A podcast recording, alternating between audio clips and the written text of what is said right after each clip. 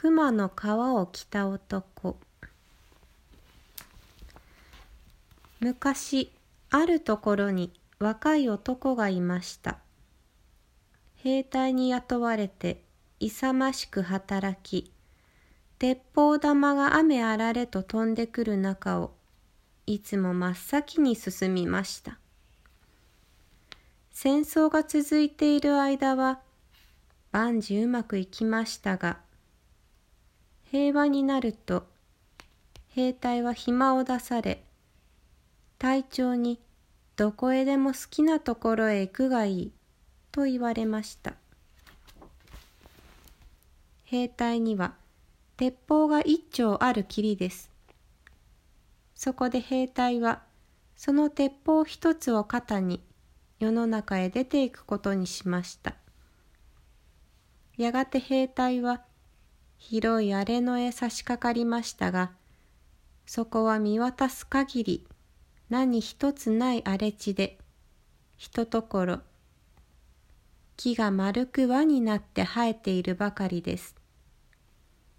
兵隊はその木の下にしょんぼり腰を下ろし身の行く末を考えました。金はなし。戦のほかには習い覚えた技もなし。こうして戦争が終わってみると俺なんぞもう用なしだ。今に飢え死にするのが目に見えているさ。すると突然ざわざわという音がしました。兵隊が振り返ると目の前に見知らぬ男が立っていました。緑色の上着を着身なりこそ立派ですが足はいやらしい馬の足をしています。お前が何に困っているのかわしはちゃんと知っている。とその男は言いました。好きなように使える金をいくらでもやろうじゃないか。だがわしもわしの金を無駄にはしたくないから、お前の肝っ玉が太いかどうか、まずそれを確かめなくちゃならん。兵隊ってものは怖いもの知らずに決まってら。試してみるがいい。と兵隊は答えました。よろしい。と男は言いました。後ろを見てみろ。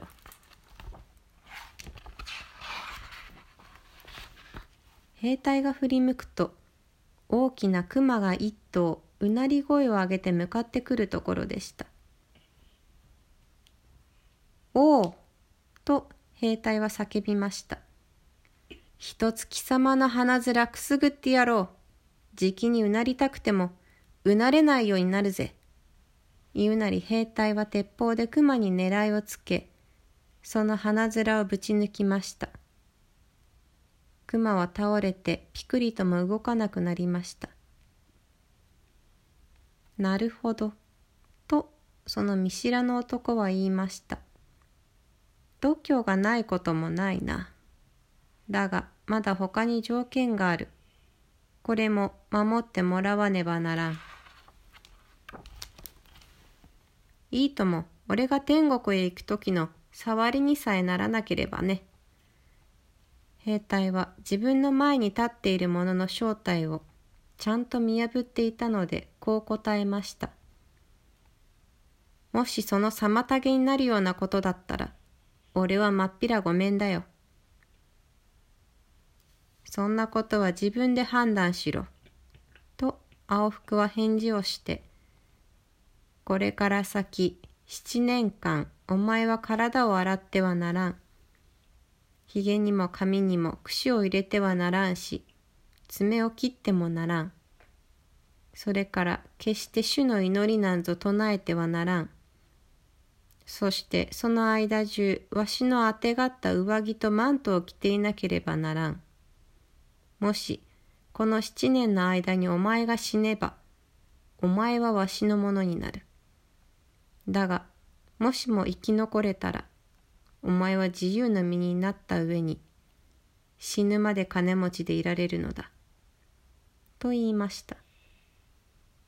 兵隊は自分が大層暮らしに困っていることを思い起こし、これまでだって死ぬような目にはたびたび会ってきたこの俺だ。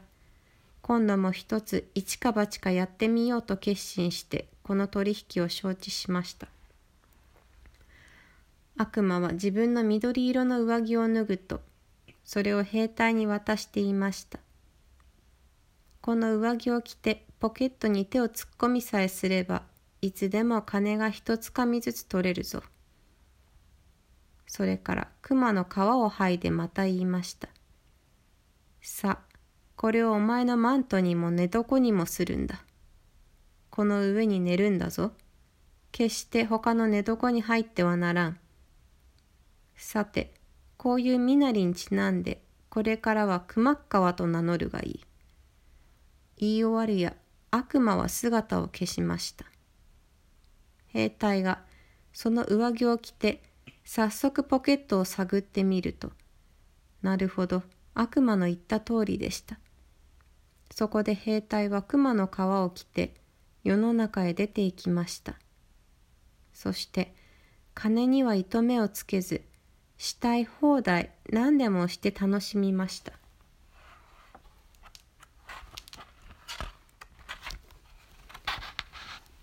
最初の一年はまずまずに過ぎましたが二年目になると化け物同然になってきました。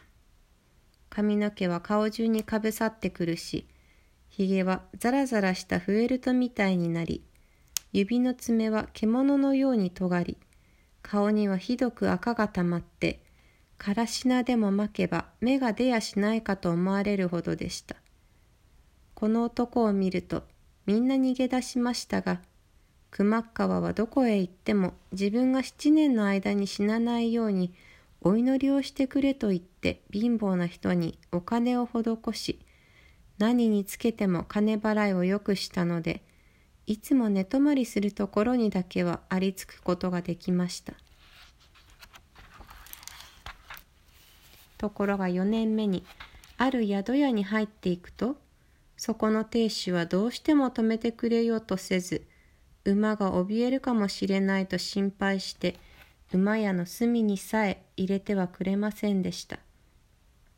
けれども熊川がポケットに手を突っ込んで金貨を一つかみ取り出してみせるとこれには亭主も折れて裏の胸の一部屋へ入れてくれました。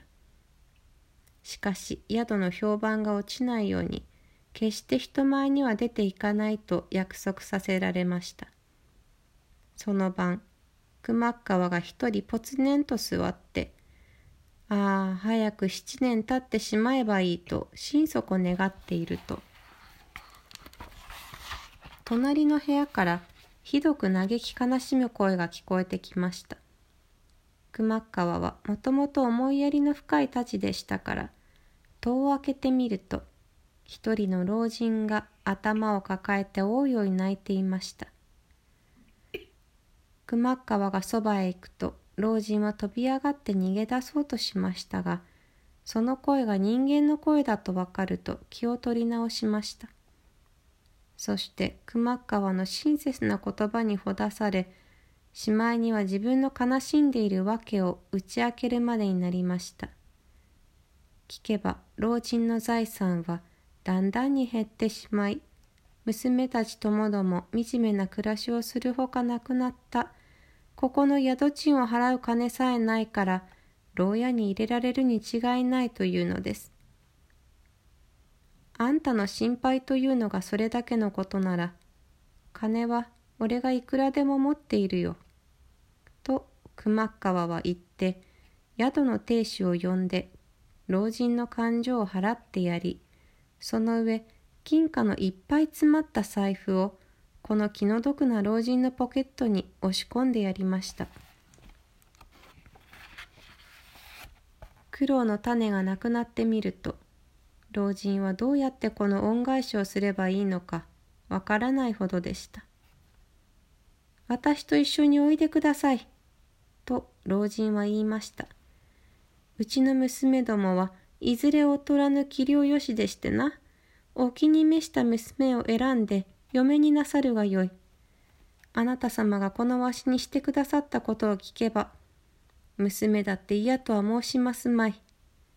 なるほど、あなたはちっとばかり変わった様子をしていなさるが、きっと娘がすぐ元通りの、ちゃんとした格好にして差し上げますよ。この言葉が気に入ったので、熊川は老人と一緒に出かけました。ところが、一番上の娘は、熊川の顔を見るなりびっくり仰天、悲鳴を上げて逃げていってしまいました。二番目の娘を突っ立ったまま、熊川を頭のてっぺんから足のつま先まで、じろじろ見た挙句に言いました。人間の姿もしていないような人を、どうしてお婿さんにできるかしら。いつか人間だっていう触れ込みで顔を剃った熊が来たことがあったけどあれの方がずっとましだったわ。とにかくあれは景気兵の毛皮の服を着て白い手袋をはめていたもの。醜いのに変わりはないけどあいつの方がまだ我慢できると思うわ。けれども末の娘は「お父さんこの方はお父さんの困っているところを助けてくださったんですもの。きっと良い方に違いありません。そのお礼にお父さんがお嫁さんを約束なすったからには、約束は守らなくてはなりませんわ。と言いました。熊川のか熊川の顔が赤と髪の毛で隠れていたのは本当にあいにくでした。さもなければこの末娘の言葉を聞いて心中どんなに喜んだかみんなにもよく分かったでしょうに熊川は自分の指から指輪を抜くとそれを二つに割って末娘にその半分を渡しあとの半分を自分が取りました。そして娘の半分には自分の名を自分のには娘の名を書いて娘にそれを大切に持っていてくれるようにと頼みました。それから別れを告げてこう言いました。俺はもうあと三年間あちこちさまよい歩かなけりゃならないんだ三年経っても戻ってこなかったら俺は死んだのだからお前は自由にしていいだがそれまで俺の命があるように神様にお祈りしてくれ。かわいそうに、言い名付けの娘は黒ずくめの服に身を包み、やがて花婿になる人のことを思うたびに、目に涙を浮かべるのでした。